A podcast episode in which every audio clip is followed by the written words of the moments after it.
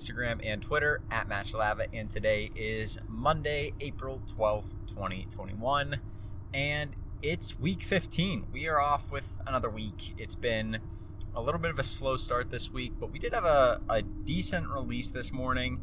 Not a whole ton of profit to be made, but for a Monday, you really don't expect there to be too many releases. And there was a Yeezy 500 Frost Blue, I think that's what the colorway was called. Uh, those released this morning at nine. So they came out this morning. People were expecting them to come out, but it was still unconfirmed, and nobody really knew if it was going to come out or not. And then they ended up dropping and sold out pretty quick. So I was a little bit surprised by the sellout time, but it was what it was. And those released today, and that was really all we had. So not really a whole ton to work with there. I did end up sourcing a pretty decent like small haul, I guess, of sneakers. Found a really, really good deal on some sneakers and used some cash back and stuff on that. And ended up getting a pretty good deal on them. So got five pairs of shoes that are going to be coming in at some point, barring that they don't get canceled, which I'm pumped about. And I do like, I just like flipping bricks. I, I don't know, a lot of people like it. I do it very low key. I, I do a little bit of it. I don't do a ton.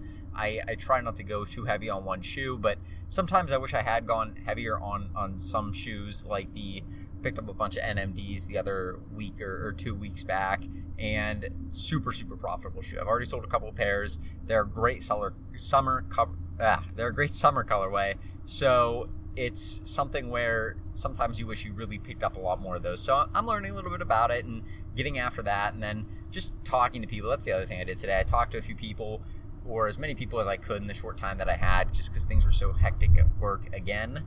And so I DM'd a few people and, and just talk to them about how some of the releases went for them. People that I saw having a lot of success in some of the groups that I'm in, because that's really my best way of learning. And it seems a little bit weird sometimes to just say, hey, like, here's here's what I've been trying. It hasn't been working. Is there anything that's been working for you? That's usually what I reach out to people with, and it does work really well. Like people are super nice, and I just kind of think back to like if somebody messaged me that, of course I would like tell them exactly what to do and exactly what I've been doing and what's worked for me and what hasn't.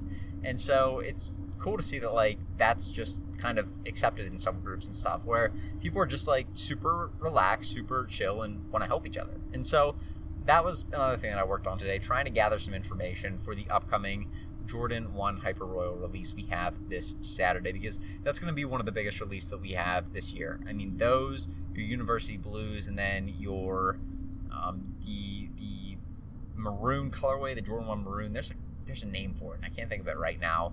Um, I don't think it's I don't remember what it's called, but it's a it's not Chardonnay. I don't know what it's some sort of it's it's a wine, but I can't Bordeaux. They're the Bordeaux's. So they they um the Bordeaux's are releasing in the fall, I believe. So those are going to be like our bigger Jordan one releases for the year. I think that those will really be some of the biggest ones that we have, just because the colorways are spectacular. I mean these these Hyper Royals are better than the University Blues in my opinion. I think a lot of people are actually going to think that. Maybe not the true sneakerheads, but the people that like shoes are going to think these are a little bit better. I, I just think that sneakerheads would really prefer the University Blue because it's more of a classic looking colorway.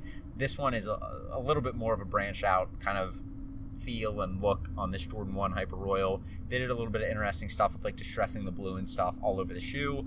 And they're just they're good. They look clean, they look beautiful. I can't imagine somebody not wanting to wear these shoes. So they're probably gonna have way, way, way more demand and way more people going for them than a normal sneaker. So, be that as it may, I'm going to pay attention to those coming out. Hopefully, there's some decent stock for them, but I'm honestly expecting there not to be that many made. Just, I just don't think it doesn't feel like a shoe that they're going to make that much of. It hasn't been super, super talked about. I mean, I've seen some people mention it, but the University Blues, it felt like those were popping up everywhere, and there were so many stores talking about it and stuff.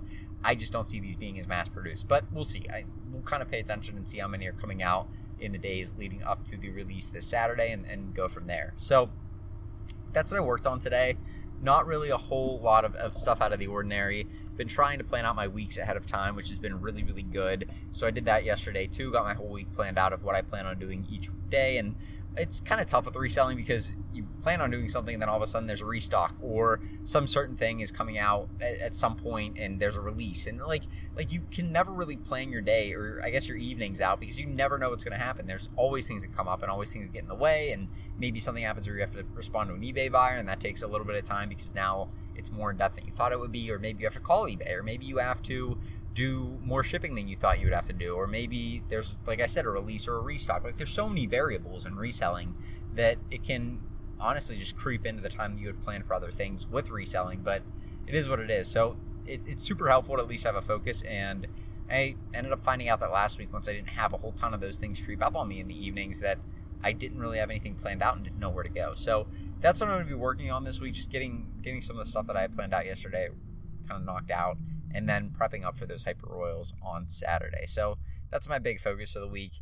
But I've been thinking a little bit about the time of year, and I talked about this yesterday in my podcast about garage sailing and how it's beginning to get nicer. And I think that I think it's beneficial to touch on stuff that occurs at different points in the year, at least once a year, because people forget, and I forget all the time. But it's it's getting to the time where it's spring, and we're in April, we're in May, and there's usually a little bit of a lull in spring and then summer right before fall hits. So like there's the summer slowdown that everybody talks about, but I noticed that in spring, like mid-spring, usually there's like a dead period where like people are going outside and like people want to get out and be active and things are getting nicer out and it just seems like things slow down because you're coming out of Q4 and Q1 where so many people are still buying even into January, February, and then March it really starts to kind of simmer down a little bit. And April kind of seems like a time where things are really slow. At least it has for me in in the first year I started reselling, which I mean I guess really everything was slow then. The last year was completely thrown off because we had coronavirus going on and everybody was locked inside and nobody was going out and so I was able to source a ton to make a ton of profit and all this kind of stuff.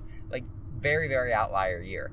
But I do expect things to slow a little bit. And that's kind of the thing to think about is what are you going to do when things slow down? What are you going to do to prep for summer and stuff like that. So that's kind of what I want to talk about a little bit, just kind of what you do in those sorts of situations. And what I'm planning on doing is honestly trying to take any free time that I have and, and roll it into my business and roll it into trying to improve my business, not just find more items or not just source more items and list more items. I mean, listing is, is the, one of the most important things you can do. If you get items in and you you have them sitting there, they're not worth anything until you sell them. So make sure you take care of that. that. That's like number one. But if you find yourself in a time where you don't have a ton of stuff that you're able to source because maybe it's slower, and you don't have a ton of stuff that you're able to to list because maybe you haven't sourced a bunch recently because you haven't found anything, then it's never a bad idea to invest in yourself and invest in your business. And that comes in all different forms of stuff, whether it's trying to learn more through some sort of just individual research that you're doing, whether it's, I don't know, you're trying to improve the scalability of your business. So maybe you're looking to outsource some work, or maybe you are looking at trying to learn a new niche. And I was looking at this last night. One of the guys from Pure Podcast is talking about tools and how you can find like hammers and wrenches and all these different like hardware tools and things like that where you can go to a garage sale, pick them up for a couple bucks, and sometimes lot them up and make a few a few like really really good sales off of it. So you maybe lot like ten wrenches that you got for a buck a piece, and you sell them for sixty to hundred bucks depending on the brand. Like that's the sort of thing that he, he was talking about. He just started learning a new niche. He just decided that was what he's going to do. That's something you can do. You can go and learn a new niche in the reselling community, and and you can go and, and look into all sorts of things. I mean, tools are really big when at garage sales. Like I just said, there's a lot of tools at garage sales, and like you can pick up so many of them because there's uh, I can't tell you how many I've been to where I just see like somebody's like, oh yeah, you know, we're moving, and I just had all these woodworking tools or something like that, and like, okay, like I don't know what any of these do. I'm supposed to know what they do because I'm an engineer, but like. I really haven't used woodworking stuff very much. I'm not a carpenter, so like I should have some sort of idea, but I don't. And it's like that would be super helpful to know what these sorts of tools do, or it would be super helpful to know what brands there are. And so that's one example of it. I mean, there's all sorts of things. I mean, there's there's things like all sorts of car parts that you can come across. I mean, that's another huge niche. I, I was at the FedEx and dropping some stuff off one day, and this lady shows up with her daughter and was like dropping off package after package after package, and they were all like eBay taped and everything. I'm like, hey, like, do you need help? Because like she had a ton of packages. She looked like she was gonna give herself like a hernia trying to pick these things up, and she was like, no, like I don't want any help, and I didn't really want to push the issue because she seemed like she really didn't want any help. But I was like, so you sell on eBay? And she's like, yeah, yeah, like we do a lot of eBay and we do all car parts. And I was like, oh, car parts. Like, I, I just like, that's a whole niche that not many of us know about, but it's super profitable because everybody has a car. Like, you're not, this isn't the, this isn't like the 1800s. We're not riding horse and buggies. Like, we have cars. Every, almost every family has a car, or every person has a car. Like, it's a, it's as nece- much as a necessity as like food and water half the time. So, like, unless you live in a really big city, you probably have a car and everybody needs a part for their car. Whether me, uh, the past, I don't know, back in March when my sun visor went bad in my car and kept falling and hitting me in the head, like I could have used somebody to sell me the sun visor. Or maybe you have like, uh, you have all the same hubcaps on your car and one of them cracks or you damage it somehow. Like you want to get the same one because you don't feel like buying a whole new set or having one that doesn't match. So like there's a whole market out there because everybody has a car and everybody needs car parts and stuff that you can learn. Like you can learn a new niche and completely crush the upcoming year in a time where it's slow because things like that don't ever go out of style. Like car parts don't go out of style. Things like different cosmetic stuff like and it's kind of iffy selling that sometimes because you can get yourself really screwed if somebody like uses some sort of makeup or some sort of like body deodorant or any sort of like thing that they would put on or in their body. Like if they end up using that and getting sick, you are held liable in some cases, if not all cases. I don't know. I don't know the, the legalities behind that, but I do know that you can be held liable for stuff like that. Would be good to consult a lawyer on that before you just go quoting that. But it, it's something where like you don't want to find yourself caught liable for that. So I'm a little bit more hesitant to sell that kind of stuff. Not that I don't, but it's just maybe that's not like the, the niche to jump into if you're afraid of getting sued. But like car parts are one and there's all sorts of things like just like cookware another really good one. Like everybody has a kitchen everybody has a stove everybody has like pots and pans. So like very like high-end cookware would be something to learn about because you can go to a thrift store or a garage sale and find all these different brands that you don't know about, like just things that are commonly around people's houses. These are like niches that are at most garage sales that a lot of us pass over because they're not the quote unquote like high profit items. But really, the issue is that they're not flashy. It's not as much fun going to a garage sale and finding a a like a I don't know like a Dutch oven rather than a Nintendo 64. Like I'd rather pull out a Nintendo 64 with Super Smash Brothers and be like, this is what I found in my garage sale, not some stupid pot.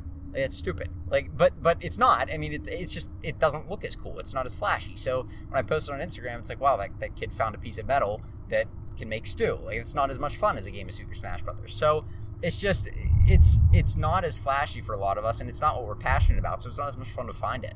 But you can learn a new niche, and that would be a great way to spend time where you're trying to to to fill in the gaps of when things are slow. I mean, that's probably your most profitable bet, and and I'm going to stick to that actually.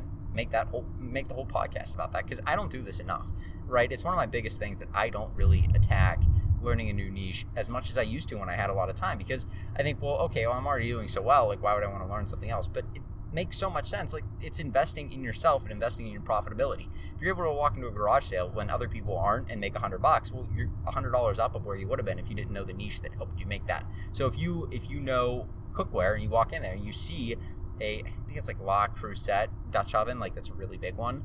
I think that's the brand. Don't don't I, I may not have even pronounced that right, so don't say that's that's wrong because I know it is. But either way, it, you can walk into there and like pick up a, a, a I'm gonna go back to a Dutch oven because they're really, really like valuable for some brands.